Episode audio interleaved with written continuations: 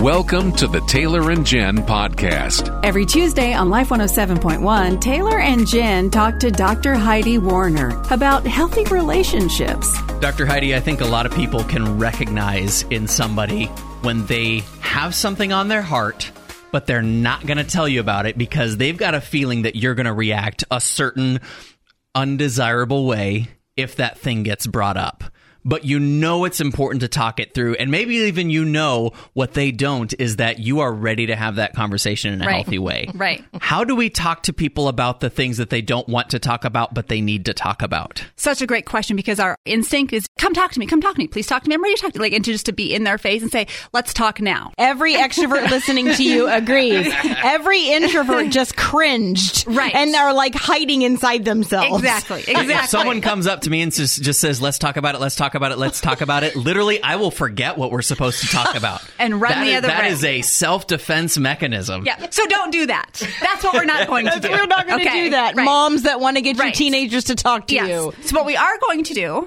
is we're going to slow down and we're going to talk about talking about it. Okay. Uh-huh. And we're going to say like, Hey, it seems like there might be something that you want to talk about. I just want, you know, you know, if you're concerned about what I might say, I maybe have not reacted the best in the past, but I want to let you know I'm going to work really hard at just listening this time and not reacting. So you want to say it out loud and then say, you might not be ready to talk right now, but is it okay if I check in with you in a couple days or in a couple weeks? But really just saying, like, hey, I'm here, I'm committed to being safe. And then you demonstrate that with your behavior. So you demonstrate that by showing up, you demonstrate that by not raising your eyebrow when they say things or when they hint at it, and you demonstrate that by showing them love in however many ways that you can. You know, one place that I've found it's safe to do that, to say, hey, just want to let you know if something's upsetting you, I'm here and I promise I won't react like I have done in the past. Did I say that really well? Because I'm pretty sure I've had to say that a few times with Sure. my kids.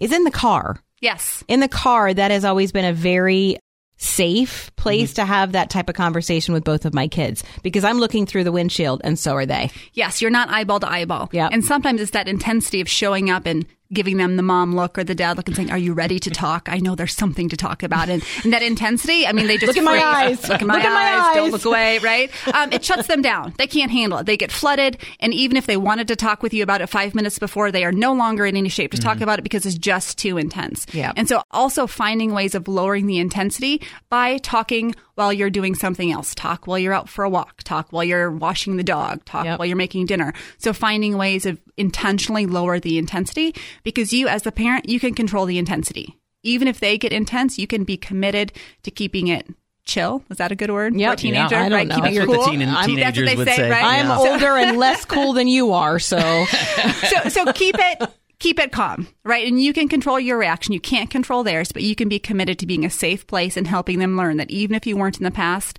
you are now committed to that and they can build that relationship with you I just think it comes down to recognizing what are those spaces. Like for you, it was definitely you have figured out that your kids are more willing to talk in the car. yes. right For me, Right.